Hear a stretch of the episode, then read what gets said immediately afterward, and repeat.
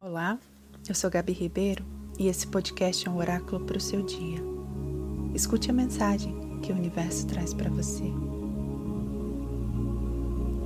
Você costuma guardar segredo das suas coisas?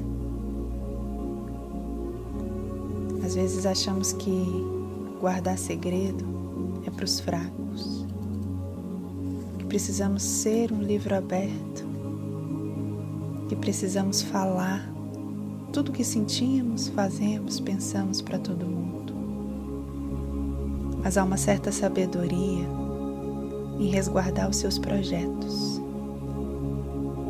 Tudo aquilo que você ainda está por iniciar tem a sua energia. A partir do momento que você compartilha com o outro, pode ser que ele traga uma energia que não combine com a sua.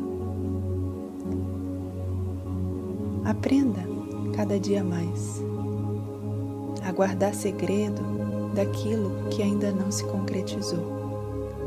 No tempo certo, você saberá que pode compartilhar e a sua energia e do seu projeto também estará preservada.